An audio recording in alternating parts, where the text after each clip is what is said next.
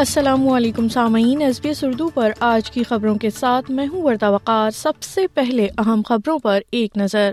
Coins land میں سیلاب لوگ اسپتال کی چھت پر پھنس گئے آسٹریلیا میں سڑکوں پر حادثات پانچ سال کی بلند ترین سطح پر اور وکٹورین حکومت کو الٹیمیٹم دیا گیا ہے کہ سینکڑوں اسکول کلینرز کو یکساں تنخواہ اور شرائط پر برقرار رکھنے کو یقینی بنایا جائے یا پھر عدالتی کاروائی کا سامنا کریں اور اب خبریں تفصیل کے ساتھ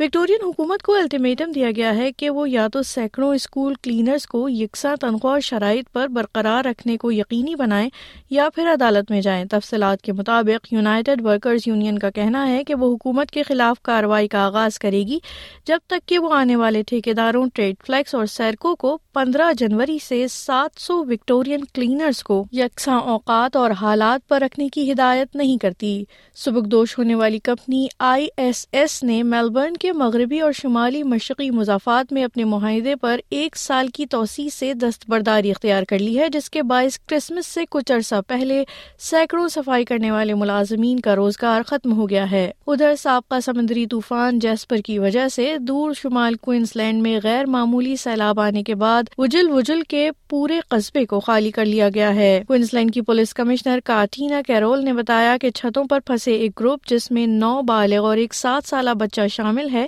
آج صبح وجول وجول اسپتال سے پانی کے قطرے کم ہونے کے بعد خود کو باہر نکالنے میں کامیاب ہو گئے چھوٹی سی ایبوریجنل کمیونٹی پر مشتمل تین سو رہائشیوں کے قصبے میں جیسے ہی ہنگامی خدمات پہنچیں گی علاقہ مکینوں کو کک ٹاؤن میں منتقل کر دیا جائے گا آسٹریلین ڈیفینس فورسز بھی انخلا کی کوششوں میں مدد کے لیے شمال کی جانب بڑھ رہی ہے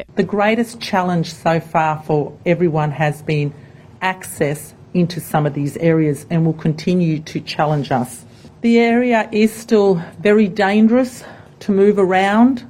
particularly the flash flooding and the volume of water over the roads. Can I please ask, if you don't have to be on the roads, don't. محکمہ موسمیات نے Port Douglas Daintree Village Wujal Wujal Cooktown اور Hope Vale کے علاقوں میں موسم کی شدید وارننگ برقرار رکھی ہے لیکن اب ٹرینس کے لیے تمبی ہٹا لی گئی ہے آسٹریلیا میں سڑکوں پر حادثات کی تعداد پانچ سال کی بلند ترین سطح پر ہے جس کے بعد اپیل کی گئی ہے کہ حادثات سے متعلق اعداد و شمار میں شفافیت قائم رکھی جائے آسٹریلین آٹو موبائل ایسوسی ایشن کے مطابق سڑکوں کے معیار حادثات کی وجوہات اور قانون نافذ کرنے والے اہم اعداد و شمار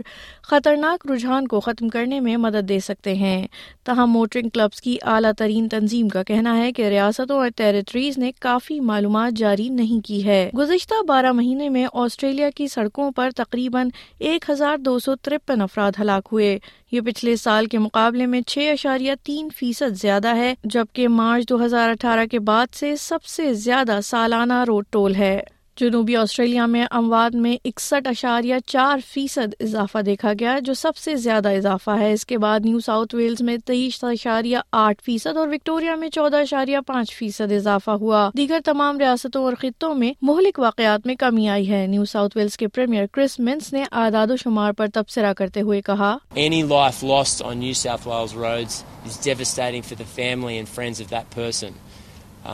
obviously 2023 is a non-covid year there was changes to driving and behaviour in 2022 so regrettably and as awful as the statistics are uh, we've seen an increase in 23 over 22 سامعین آپ سن رہے تھے ایس بی ایس اردو پر آج کی خبریں